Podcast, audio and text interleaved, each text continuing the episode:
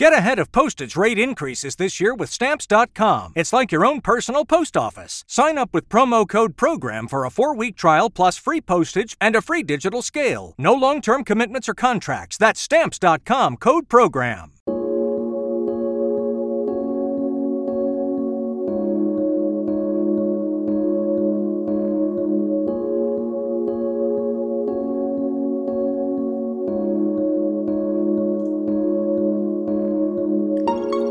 Pickaxe and Roll, brought to you by Mile High Sports. I'm your host, Ryan Blackburn at NBA Blackburn on Twitter, part of the Mile High Sports Podcast Network, and I am joined by a very special guest.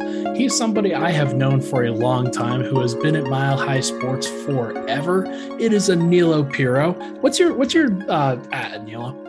At media by AP. It's kind of gone through some waves over the years, but I'm sticking with that because that's what's on the business card now. So I feel like I'm uh, absolutely locked into that handle for the rest of my life. So it's going to be media by AP for the foreseeable future. I like it. And, Aniello has has recently had a a pr- promotion of sorts uh, as as part of the Mile High Sports family. Can you tell everybody about that? Yeah, you know, we're going through a bit of a revamp here at the company. You know, you're a big part of that. And uh, so, you know, I graduated school in the middle of the pandemic and fortunate enough to, you know, my, my role is ever changing, but the official title is the digital media manager and the operations manager. So I, I essentially kind of help run the day to day responsibilities of the station, the magazine, the website, and then also, you know, I'm in charge of making sure that your podcast looks good on social media, making sure it's getting distributed. So, you know, I know we're going to talk a lot about new age media and kind of the way that things are trending. And, you know, my in a, in a nutshell, I just want to make sure that Mile High Sports is, you know, fine tuned for the modern era. So you're a big part of that. This podcast is a big part of that and looking forward to it. Me too, man. It's one of the reasons why I wanted to have you on because for for a lot of people that have been following my work at Denver Stiffs, like it's it's been very standard. They they knew exactly what they were getting from me and right. from the podcast and what I was doing. Now I feel like I'm kind of in a place where I'm evolving and kind of breaking off doing my I've, i did my own individual podcast for a while and ch- changed platforms and now i'm writing for a different platform and there's just a lot of change that has been going on. And so i wanted to bring on somebody who was very familiar with the mile high sports brand who has been there for a long time and understands kind of how this thing is going to continue to progress. And, and we can potentially talk about what my role is going to be. And obviously like that that's me communicating with nate like right. like nuggets analyst and whatnot. That's that's it's pretty ambiguous but i feel like i've got a pretty good handle on it so far. Uh, but i'm really excited about mile high sports and i feel like you are too and and we've just got a lot of reasons to be excited going forward. Uh, what year did you first join? I'm very curious to see just kind of how mile high sports has evolved since then yeah, let's see here. 2016 is when I started. I was a senior in high school and I'll never forget. And it's actually it's interesting because uh, this you might not even remember this, but I got into the Nuggets, you know, trying to do some like fan outings, like way back in the way with this little shindig that I call the Denver Sidekicks, like way back when. And wow. it's crazy because like that's how I like got on Tim Gelt's radar, who was the then head of PR. And it, it's a really long story, but I remember like sitting down for my interview when the Bron like all the radio staff was getting ready to go to San Francisco because the Broncos were going to play the Panthers in the Super Bowl. And I remember like Gil Whiteley and like just a bunch of different people that I had no idea who these guys were, like just roaming around the studio. So February 2016 is when I got started, I guess you could say. So middle of basketball season, Rocky season of 2016. So it's been a while, man. We basically got started at around the same point. I I, yep. I basically hopped onto Denver Stiffs in May of that year and, and, so we've kind of both seen this Nuggets era really evolve. You've been on to other teams, obviously. You spent a lot of time with the Rockies as uh, yep. for, for obvious reasons. And uh, I'm, I'm very curious to see kind of Mile High Sports at that point. Mile High Sports for a long time has been the magazine. Like that's where it really got its its start. And then in the radio side of things, mm-hmm. I don't think a lot of people fully appreciate how much they've transitioned towards the web and towards media and now towards podcasts I think that Nate has a has a pretty good handle on that. It's one of the reasons why I was interested in coming over. Am I right in that that like this this was just a completely different thing than it was six years ago? Absolutely, man. I mean, this company has evolved. When I started at Mile High Sports, it was actually before Nate had purchased the company. So I saw you know, under the old ownership group, now transitioning into the new ownership group with Nate, which has been rock, rock solid here for quite some time. And, you know, I think you hit the nail on the head is – you know the dot com i'm not trying to say it was really an afterthought in the past but like we didn't really have like beat guys per se like we do with you like we have with Arif, drew cody zach right? We've kind of have like this nice rock solid staff right now. And obviously when i was brought onto Mile high sports it was to cover the rockies to cover the nuggets. I had a credential you know but it, it was never with the what's the word the resources kind of necessary or the drive from the company's perspective. It was more so like yeah we need coverage but nowadays, it's like we're prioritizing coverage, right? I feel like a lot more before it was about telling the stories in the magazine, talking about them on air, and we're still very much doing that. But now, kind of putting our own little spin, our own little brand of coverage on it. So, you know, it, has been very interesting to see the company just really. It's been a roller coaster. I've seen ups, downs, all the way around. I mean, just it's it's been very interesting to see how it evolves, and I'm happy we're talking about this topic as well because you know I, I kind of I tweeted it out a little bit. I, I struggled to summarize my thoughts into a tweet.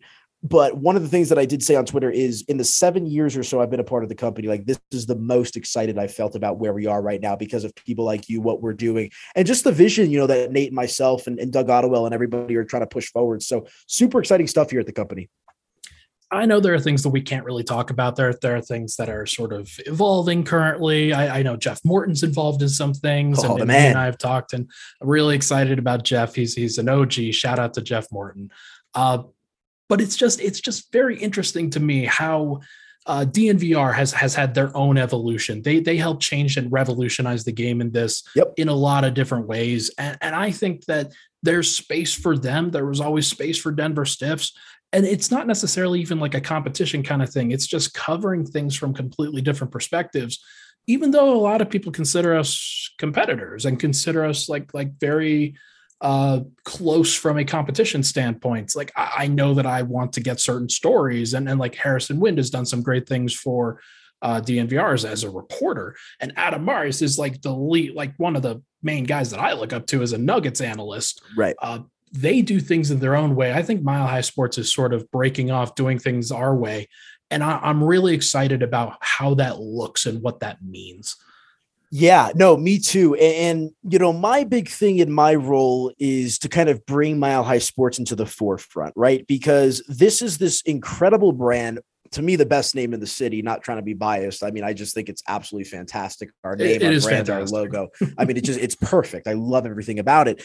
And you know i actually i went out to a dinner with doug ottewell and nate lundy a couple weeks ago and they were kind of just talking about you know what it was like in the early days. And this was more doug you know about like when we had this you know, super cool. We were the new kid on the block, right? We had this magazine, you know, super hype. We had this radio station, right? And things have kind of gone, you know, in some different directions as the world has progressed. And I, I just think it's so exciting because, you know, we've seen incredible outlets, you know, Denver Stiffs taken off back when it was, uh, you know, Nate Timmons, Jeff Morton, Andy Feinstein way back in the day. And then obviously DNVR here in the last decade or so really taken off. And what they've done has been nothing short of remarkable. And I, I think it's a testament to, you know, where modern media is going. I mean, we've seen evolution with national outlets, small local media outlets, just a, like you said, a pivot in kind of how teams and sports are covered. And I'm excited to kind of put our own little brand on that. And I think the unique part about it is I think we kind of started as that in a way in the early 2000s. Magazine started in 2002. And I think we're going to be able to kind of we have an ability to be this new wave, new age media company that also has a bit of an established legacy, being that we've been around the block for a little bit of time. So that's what I'm super excited about. So you know, it, it's it's really exciting, man. Like I said, this is the most pumped that I've ever, you know, felt being working with this company right now, and I'm excited to kind of make it all come to life. It's very cyclical, and and what I what I would say there is, I think from my outside perspective, looking in on Mile High Sports for a while as Denver Stiffs, I was always thinking, man, this this it feels like they could be doing more from from a a modern coverage standpoint, and and there were some there were some things that you guys were doing uh, like the, the radio was was really cool and very interesting and, and, cutting edge for a long time and having your own radio station was such a big deal like mm-hmm. it, it, was it was 1043 and it was mile high sports and those were the two that i would listen to yeah. when i was debating kyle orton versus jay cutler and things right. like that that was uh that was a, a, shout out to the 2009 broncos the, what a what a time to be alive uh, but i think a really good example of, of sort of how things are changing and, and potentially changing for the better. Uh, the clipping of my segment with Eric Goodman and Terry Frei on, on, Monday evening, I thought that that was really interesting. For those who don't know, you, you should go listen to this because I think it was good content. Uh, on the radio show, Eric Goodman invited me on. He wanted to talk about my article on, on the luxury tax and what, what it means for Denver, how they can, how will they continue to go into the tax. And then sort of pivoted into a conversation about Michael Porter and what his role in Denver is, what he's earned and versus what he what he actually deserves. And and so it was just a very interesting mesh between what the the writing side of things with me and the podcasting side of things and how that ultimately was distributed, but also with the radio side and, and how you have these like I, I think traditional radio side folks who are still learning it and trying to figure out how to get into the space but combining it all and making it work i think it's just really interesting. And, and there are ways that i think we can do that with podcasting content and also video content that i know you guys are pushing forward yeah, you know, we've been doing a bunch of video content with Cody on the Broncos side of things, you know, just clipping radio shows from my personal show, the whole nine. I, I mean, I'm happy you brought up the Goodman segment because I'm not going to lie. I saw that on Twitter. And I think uh, one of our, I think it was probably Danny or Andrew, one of our producers here, who tweeted it out. And I saw the word heated. And I was like, oh no. I was like, we just started with Ryan. Like, and you know, I love Goodman, but he's an intense guy to kind of get in the ring with sometimes. And I listened to it and it, it's just a phenomenal back and forth. And I, I think, you know, I remember pre pandemic, you know, when Les Shapiro was still with us, Les and Eric would always be at Nuggets practice. They would always be in the trenches. They would always be doing interviews. And, and I always have found myself in this weird predicament of like, I've been so fortunate to rub shoulders with you, with Morton, with Adam, with some of the big time Chris Dempsey, you know, some of the great Nuggets reporters who are very intellectually sound. And then I kind of talk to Goodman and some of the other radio hosts who have the more, rugged kind of like people's take, right? The taking the organization's thinking out of it. And I kind of walked that line. And that clip, that segment that you guys did, for example, was like the perfect back and forth of somebody like yourself who's in the building, very sophisticated, has sources. Goodman has sources as well, but at a different level, who's more of a sports talk radios. It was just a great combination because I think in new age media as well, there's still kind of that line in the sand of like, old school is old school. We're going to do it this way. New school is new school. We're going to do it this way. And segments like that I'm looking a lot more forward to because it's it's a great blend. And also like I, I mean, you know, with you, you're a younger cat. I'm a younger cat. I mean, Goodman's going to reach a different demographic than you are, you know. So there's probably a lot of people that heard your voice for the first time, that heard your takes for the first time, and I think that's what's so great is the blend of of talent. I mean, Nate himself, you know, he's done endless different things, you know, his radio right. days doing the TV show over at altitude. So, and then we got you and I, you know, we got Cody, we got Zach, kind of the new age media wave. So great blend there are lots of things to be excited about, lots of things that we still can't talk about that I think are going to evolve. Oh, just wait. I'm, I'm just really looking forward to what it means for the site, what it means for the people that are involved with the site. Everybody should be excited. There was a reason why I committed to this. I'm just I'm really looking forward to what's to come because there's there's just it is a very interesting place that we are uh, for as a as a media group and there are so mm-hmm. many different ways that you can cover sports so many different ways that you can cover uh, entertainment and life stuff and i'm, I'm really looking forward to seeing uh, who picks that up going forward. But I, I love the way the mile high sports is trending right now and i think everybody should be excited about it. I hope that everybody has mile high sports in the tab uh, mm-hmm. when when they're looking for their bookmarks going forward. And I think like one thing I would like to add to that is kind of like a signal of where we're trending as a company. I you know I I consider myself a realist at all times, and it's been like I said a wave up and down and around with the company. And I think you coming on board, because I feel like for a long time, Mile High Sports has been viewed as a stepping stone. I think there's a lot of people that have started at Mile High Sports in this market because it's a great in, and then they move on to bigger and better things, which is fantastic. You want to see that. But we're bringing people in now, right? We brought you in to be a part of our team. We brought in Cody Roark, who's phenomenal to cover the Denver Broncos for us. Arif has been on our staff. We brought in Drew Creasman to cover the Rockies. I just want to I don't want to make sure that everybody knows Arif has been in Edmonton. Oh my gosh, he's, he's incredible. in Canada covering the Avs in in playoff like Western Conference final hockey. It is incredible yeah. to see what he has done and, and what the rest of the guys are doing consistently. It's phenomenal. And I, am just so proud of the team that we've put together because the weird part for me is like, like I said, like I, I kind of started in these beat roles, but like I kind of recognized rather quickly that like beat report, I, I have an entrepreneurial side. I like the management side of things as much as anything too. Sure. And so it was cool to kind of like you know, I remember when you and I were sitting in the Nuggets media room. You went to South Carolina, if I remember correctly, and I yeah, remember us yeah. just kind of sitting around, like I'm at Metro, and it's just like like I get to work with you guys now, but in kind of a different way. And not trying to say I never saw myself as a beat guy, but I, I'm happy to be in a position where I've got guys like you, Drew, Cody, Arif that are just doing great work. And I mean, like you said, Arif is in Edmonton. And another testament to this, and then we can move on to the topic, is two years ago, three years ago, four years ago, Arif wouldn't have been in Edmonton. We would not have, you know, there were there's there's things that we're doing now as a company that we wouldn't have necessarily done a handful of years ago. And I think that's just another testament to how we're moving forward, how we're pushing things forward. And like like you said, man, I just echo everything. I'm just so so excited about this chapter that we're opening up. I'm looking forward to it. Selfishly, I'm excited about it because, like, hey, this is uh this is where we're this is where I committed. This is where I want to be, and It's and great. I, I just hope that everything continues to move forward in that direction. Uh, we'll, see how this goes. I, I think revisiting this conversation in a year should be interesting because everybody's going to be uh, everybody's going to be interested in what, in what we've got going on for the next calendar year. I think.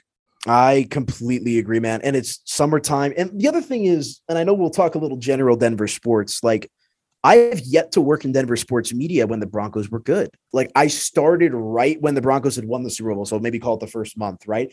And it is kind of what's the old saying, like, you know, rising tide raise all boats or whatever. Like, I'm excited for the Broncos to be relevant again because I just think in general, it's, you know, you've got the Avalanche in the cup, but I think it's just going to put the city of Denver and all of our sports teams on the map. I mean, it's only a good thing. I know there's probably a lot of Nuggets fans out there that could give a damn about the Broncos, but believe me when I say when the Broncos are good, it's good for Denver as a whole. And I'm just excited to see what that pandemonium is going to be like as well. Going to be a lot of fun. Let's take a break. When we come back, we are actually going to touch on some Avs and some Broncos talk because I do think that it pertains to the Nuggets, as you said. We will be right back.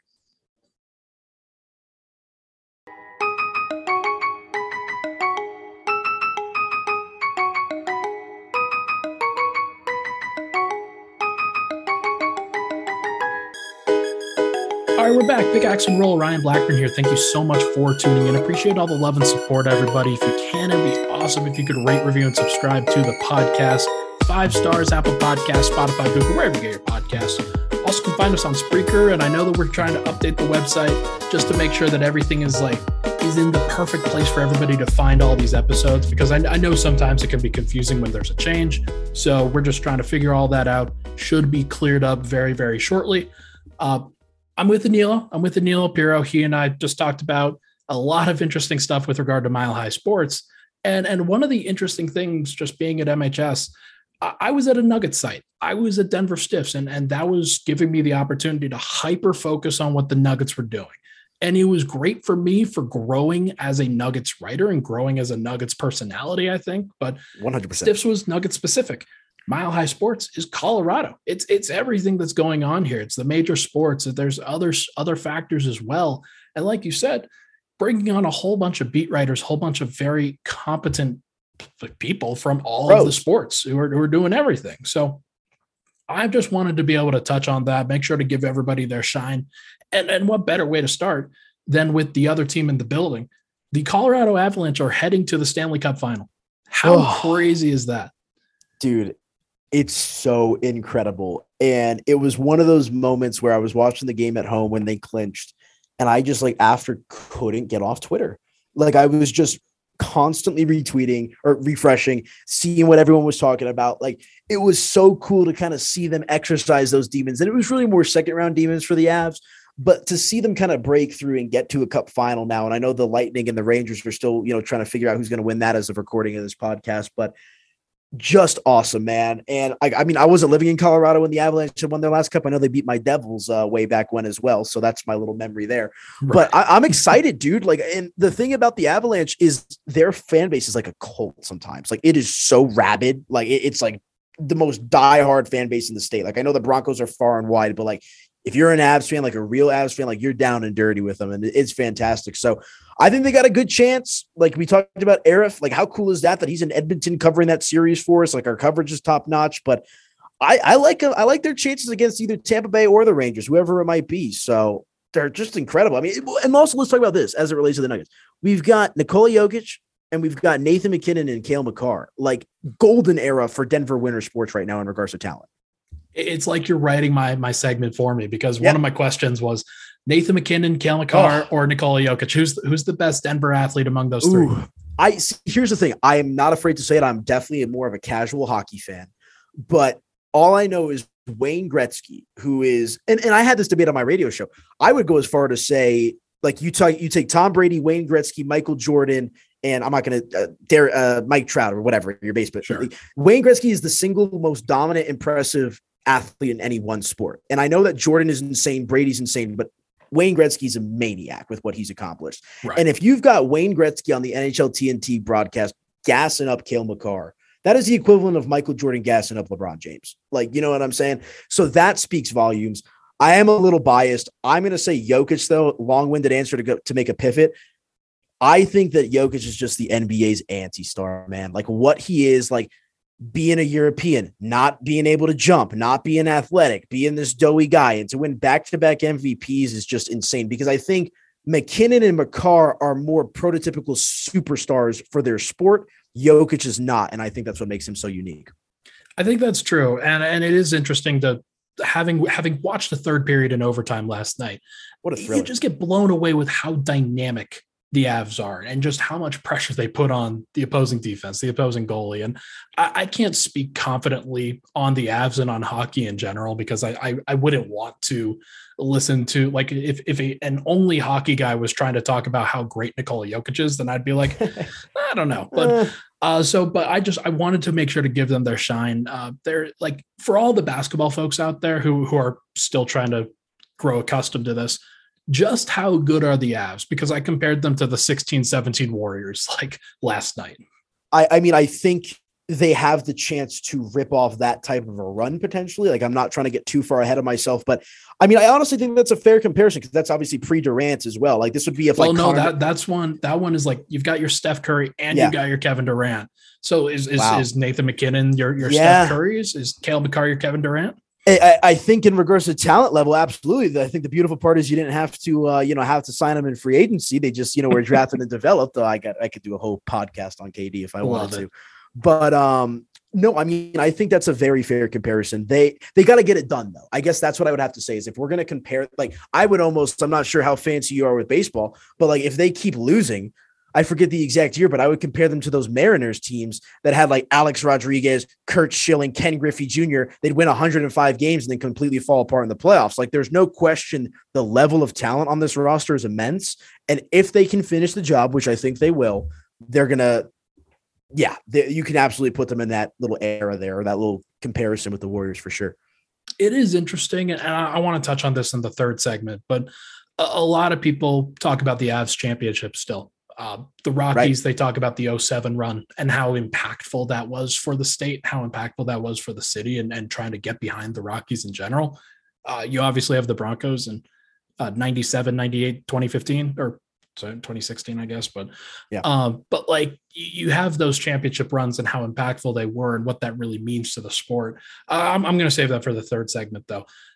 Avs are fantastic. There's no doubt about that. Let's talk about the Broncos. Uh, Let's do it we got some news for the Broncos. Uh, the ownership bids right now are coming in. I saw Mike Klis just tweet out that uh, it's a very competitive bidding process right now. Uh, I'm not very well versed in this, and, and, I'm I'm sure a lot of Nuggets fans could could give a damn. But I do think that there are two very important candidates among these these guys that that I think pertain to the Nuggets, and that's Rob Walton and Robert F. Smith. Absolutely, you know, two people with interesting ties here to the local market, and, and I don't know if you caught the Forbes report that came out on Monday of this week. Uh, so early June, if you're listening to this at a later date, but Forbes basically came out and said that Robert Walton was going to win the bidding. Like it, it basically made it seem like it was all but done. That has right. been backtracked by it just hasn't been confirmed. The reality situation is though, I, I looked it up for my radio show. Rob Walton is worth $59.4 billion, I think, off the top. So like, wow. there's no question that if he wants to buy the team, like he's probably in all likelihood going to be able to put together the best offer. So, you know, the Robert F. Smith one is an interesting one, an interesting dynamic as well. But I, I think regardless of who buys the team, and it, it's probably going to be Walton if I had to guess right now, it, it's going to change the way that this organization operates. And, and, you know, for a long time, as successful as the Broncos were, you know, there's always talk about how they weren't like a cash heavy team, right? A lot of it was built up in the Bowlen Trust and they had access to money, but it wasn't like they were, you know, an affluent San Francisco 49ers or the New York Giants where they were just so cash rich. So or the LA Rams. Uh, well, oy, and that's the weirdest dynamic ever, man. Like we'll, we'll get to it. yeah, like the Conley presser and the comments about the yeah, the whole thing. So I think regardless though, if you're a Bronco fan, even a Denver sports fan, right, you, you got to be pretty excited about what's coming through the pipes here with the new owner because I think the candidates that are listed all are solid and are all going to push the team forward. For those that don't know, Rob Walton is the cousin of Ann Walton, who is the wife of Stan Kroenke. Uh, for a while, Ann Walton was the owner of the Nuggets uh, because there was a rule that if you owned an NFL franchise, you could not own another sports team from another league, basically. Uh, right. Uh, so they would list Ann Walton as the owner, and Stan Kroenke was was the owner, and everybody knew that, but he was still owning the St. Louis Rams, and then moved them to LA. Uh, it's it's very interesting those dynamics, and then you'd have obviously Stan would have the Rams and, and Rob Walton would have the Broncos and Stan would have the Avs and the Nuggets and the Rapids. And yeah, it is just a very interesting intertwined thing. And it's one of those things where football is just truly king, uh, whether it comes to Denver, whether it comes to LA, even with the Lakers, whether it comes to whoever. Every single state, pretty much in the country, really defaults to the NFL. And and I think this could be best served with saying that Stan Kroenke just purchased 175 million worth of land around the LA area where he hopes to build a practice facility for the Rams, among other things. Uh, we just had a presser in, with Josh Kroenke, and I asked him about the practice facility and how imminent that was, and he said, "Oh yeah, we we think that this could happen, but there are some some zoning things, and there's a lot of stuff that I think you could could really hold things up." Uh, it just sort of it seems interesting how quickly things move for the NFL and how slowly things have moved for the Nuggets and Avs. It's a fascinating dynamic. It, it really is. And, and I'm not sure how to feel about it because it's like I understand it. Like like you said, the NFL's sure. king. They also own Arsenal, right? I mean, like we're talking.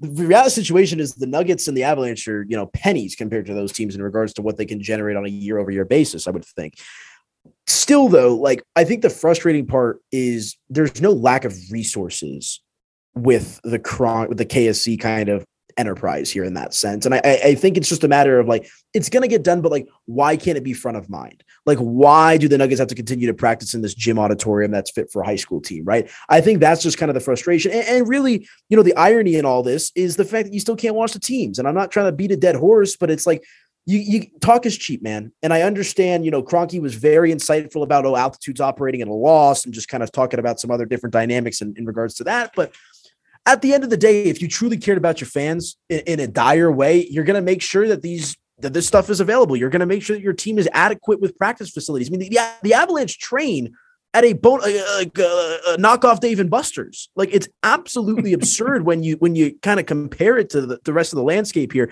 It's frustrating and for for whatever the reason they they've been able to operate within you know within this type of scenario i do think what's interesting on this point as well and i'm not a denver sports historian but just using timeline like the Kroenkes have been far more intertwined in the city of denver than they have in la like there's been a like they've they've had a footprint here so right there's not really an excuse in that sense, right? It's not like I, I, guess I don't really know what to make it of as a whole, other than it's a joke, and that's just kind of like the sports fan in me is like it's it's unacceptable.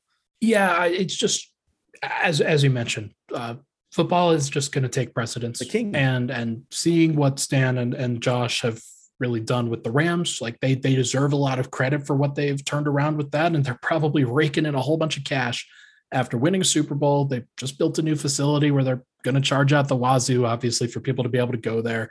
Uh, have you seen the parking prices in, at the the stadium? Like that's Crazy. it's unbelievable what's going on down there. But like it, it just seems to me like that is always going to be something that Nuggets fans, Avs fans, and, and a lot of the local fans are going to be disappointed with. And I, I, guess that's probably a good transition to our third segment. So when we come back, we will talk about whether the Nuggets are, in fact, the redheaded stepchild in the Denver market. We'll be right back.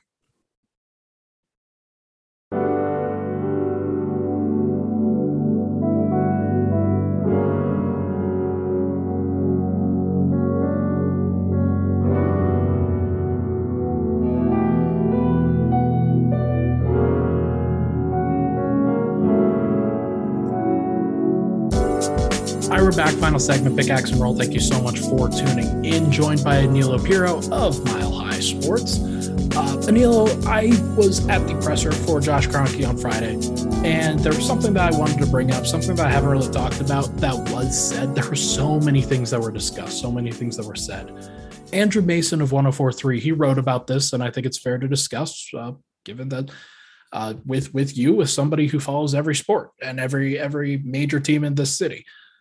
The quote when asked uh, if the Denver area teams of the KSE Empire, that's the the Nuggets, the Avs, the Rapids, uh, Josh Kroenke was asked if if he felt that those teams were neglected, and Josh replied on Friday, "I'm going to give this full quote." I'm not sure if I understand the context of them feeling left out because we are very focused on all of our teams. We have great people running our teams on a daily basis. That's really why I'm here. Quote, I would say there's no redheaded stepchild at all. We are very focused on all of our teams and making sure that the fan bases are very happy. You listen to that quote, you digest that quote. What's the first thing that pops into your head? That's a good question. I think the first thing that pops into my head is they're operating within their means. And I think that there's truth in the sense that, yes, they're going to go give Nikola Jokic a massive extension. They've done things when necessary. And I, I think you, they followed, you know, the model that's been pre- like, like if they went out and just didn't sign a Jokic to an extension, like what are we doing here? Right. They're not going right. to do that. They, they've always done the things that they should have done. Right. It's the gray area where I think the fans question are they willing to go the extra mile? Now, let me ask you this because this is an interesting dynamic, I think, as it relates to the Nuggets compared to the other teams. I think the NBA is the hardest sport to win in because it uh, of the four major sports because of the star driven dynamic of it, the difficulties of recruiting free agents to Denver. Like I remember before Jokic blew up, like remember the sympathy tweet that Dwyane Wade threw out there after he met with the Nuggets as a free agent. That's like a right. way to throw them a bone.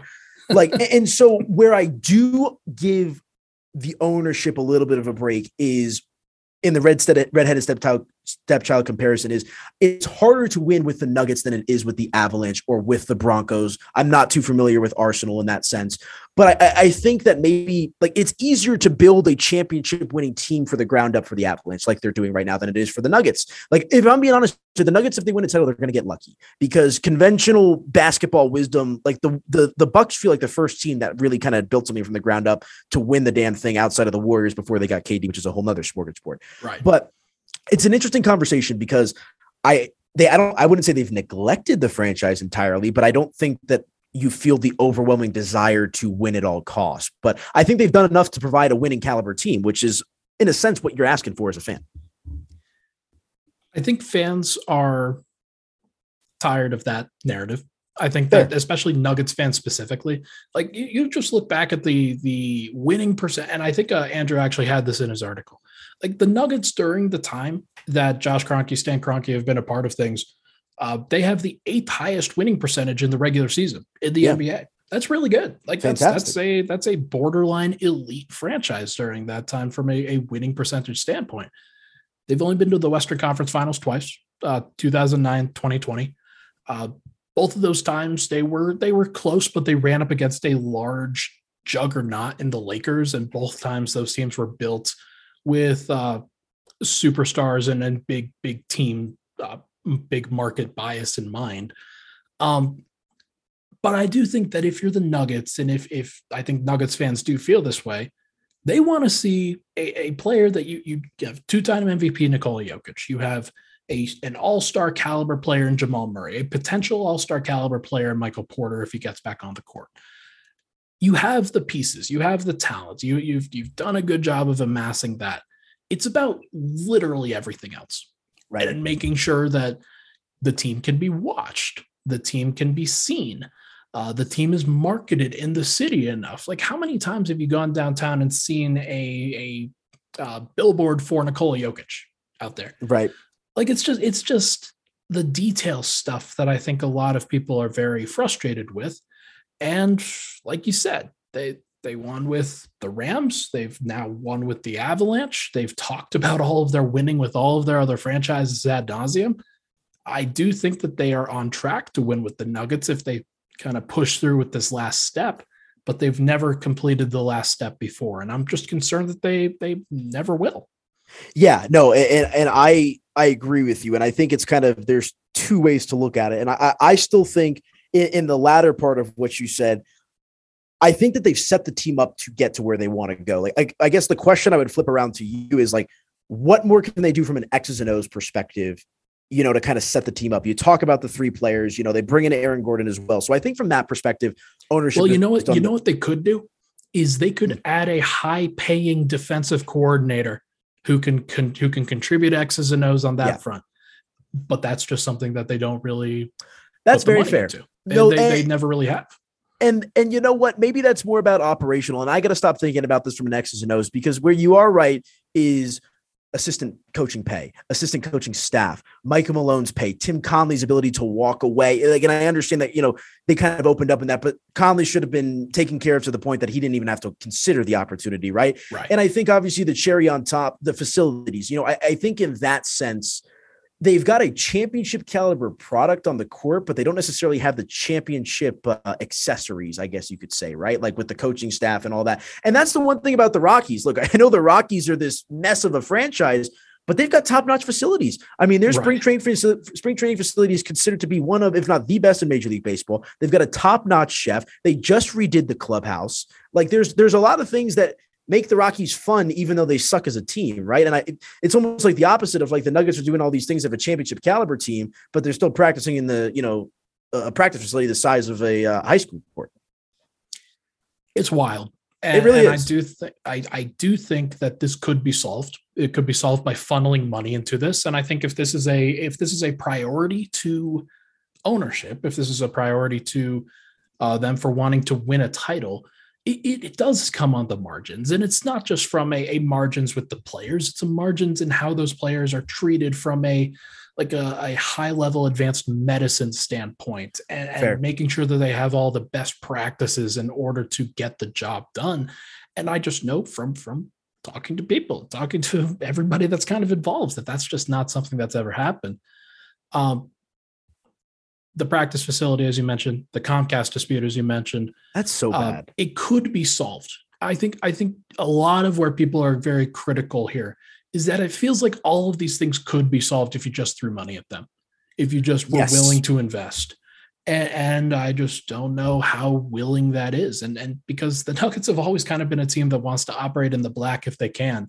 They haven't been able to these last couple years because of the altitude dispute. But I honestly think that that was their own doing too, or at least part partially their own doing by not being forward thinking on this matter. Right. And I, I think it's a very valid point because, like I said, talk is cheap, you know, and the reality of the situation is it's really disgusting when you think about it. You've got a back-to-back MVP not on TV. You've got a team who's been arguably the second or third, you know, top three team in the NHL, not on TV, now playing in the Cup final, not able to watch the regular season games. And I agree with you. It, it, it's not like this is, you know, we were talking about with the previous Broncos, right? It's not like they're not a cash-heavy team. They've got more resources than resources than they know what to do with over at KSE. And, and, look, it's the old saying, it's the Walmart model. I, I, mean, they own Walmart. I mean, are we that surprised? I know it's kind of a simple take, but like when you kind of look at it that way, is they're going to do things just enough. But you know, we're not talking about go to a Target or you know some high quality big box store along those lines. It's, they cut corners. I don't want to say cut, no, cut corners. They do cut corners in that sense. Yes. I like Walmart though, so that's where I'm just like I'm. I'm a, I do good. go to Walmart. It's all good. Everybody, everybody's got their everybody's got their vice. It's all good. Um, three simple questions before we head out of here. Number one, does the city of Denver care about the Nuggets? Mm. I would say yes because people do, but I I I don't think it's as much as it should. I think that makes sense. Do. I think I think there's yeah. definitely there is definitely an undercurrent of Nuggets fans that would come to the forefront if they if everything was made more available, everything was made more kind of luxurious. Like uh, mm-hmm. the Pepsi Center has not or ball, ball arena, excuse me. Uh, it's it's been a while since since like they, I think that was constructed in 1999, if I'm not mm-hmm. mistaken. Mm-hmm. Like it's been 23 years. The life of most of these buildings is about 30 years. I know this as a sport management major. Like it's it's coming to that it's coming to that time where they should probably be thinking about a new facility entirely. Um, I do think that a lot of these things could be solved if you put them on TV, if you update the facilities, and on the players' side, on the coaches' side, you you give them a better facility. Maybe you maybe you bring in new free agents, and those free agents yeah. then help you win. I do think that all of these things are connected. And if you're willing to invest the money into it, then these like you will be rewarded in this case. I think that the Nuggets have been the team that they've been least willing to invest in. And as a result, they have not seen that massive success. I think that's very valid. Uh, I, I really do. I think that they're, I think they do a good job of, they do more than the bare minimum, but they do, they never go above and beyond. Right. And and I think that's where, you know, you got a back to back MVP. You know, this is the best iteration of the franchise that they've ever had. And you would think if there was ever a time for them to kind of break the mold, that now would be the time. Right. So I guess only time will tell. I guess the optimism isn't necessarily there on my end, but it's an interesting dynamic, man. I, I, and the weird thing is because like Josh Kroenke's such a basketball guy. Like when you talk to him, I know this pressure is a little different, but like you can sense that he wants to, you know, make sure that this team is proper, you know, run well. He's best friends with LeBron. I just cares? have a feeling that when he, has, like, yeah, I have a feeling that when he goes and talks with, you know, Papa, that uh, you know, it comes down to dollars and cents. Uh, two more questions. Have circumstances made it harder for Denver fans to show their true support for this team? What I think, kind of I think the answer is probably yes on this one. I was a very leading question from the yeah the altitude standpoint and whatnot. Yeah. No, exactly. I, I, think yeah, it's hard to have pride in a team that you can't watch, and I think that kind of feeds into our people interested in basketball and in, in general in this city. If you can't watch them, and I like to go to the sports bars, man, I can't afford to go out for every single game. I just sometimes I want to post up on the couch and watch. So I think that's that another good one. A great point. Um, and number three, do you think the Nuggets need to win a title to be treated like a class organization, like the Avs, like the Broncos, like the Rockies, etc.? Do you think that has to happen first, or can they do it beforehand? I think it has to happen first. And I, I can honestly see them winning a title and then even maybe reverting back to form a little bit, to be honest with you, because it just seems like you know, it's when the ownership group kind of wants to get involved and push their chips all the way in in that sense. But you know, winning winning cures all. You know, that's the old saying is it goes a lot of way a long way in kind of earning credibility. And I think even furthermore, I think winning a title would do a lot to legitimize the Denver Nuggets in the eyes of NBA fans. I mean, look at what the title did for the Milwaukee Bucks and kind of their organization. I think there's a lot of parallels between those two.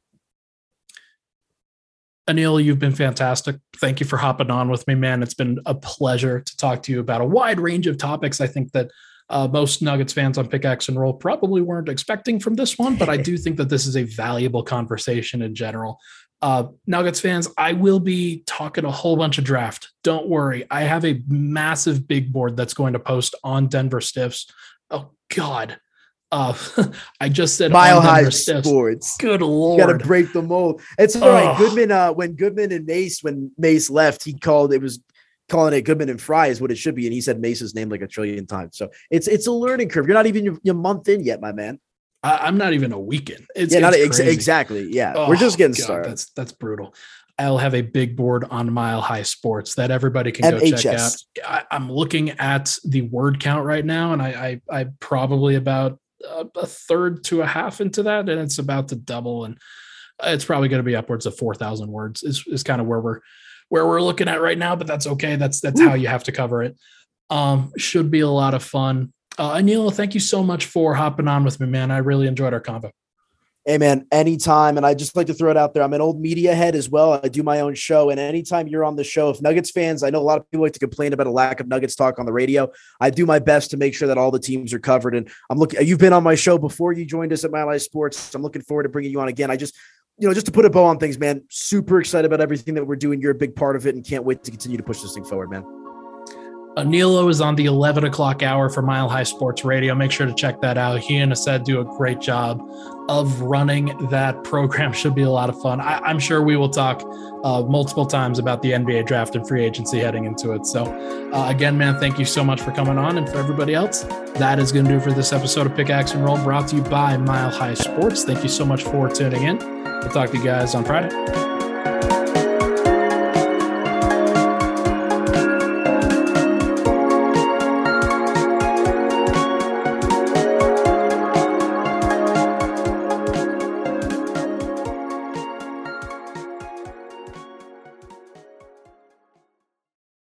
This is your invitation to a masterclass in engineering and design.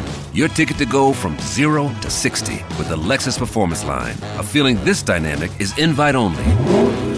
Fortunately, you're invited. Experience the exhilaration of the Lexus Performance line and some of the best offers of the year on select models at the Invitation to Lexus sales event, now through April 1st.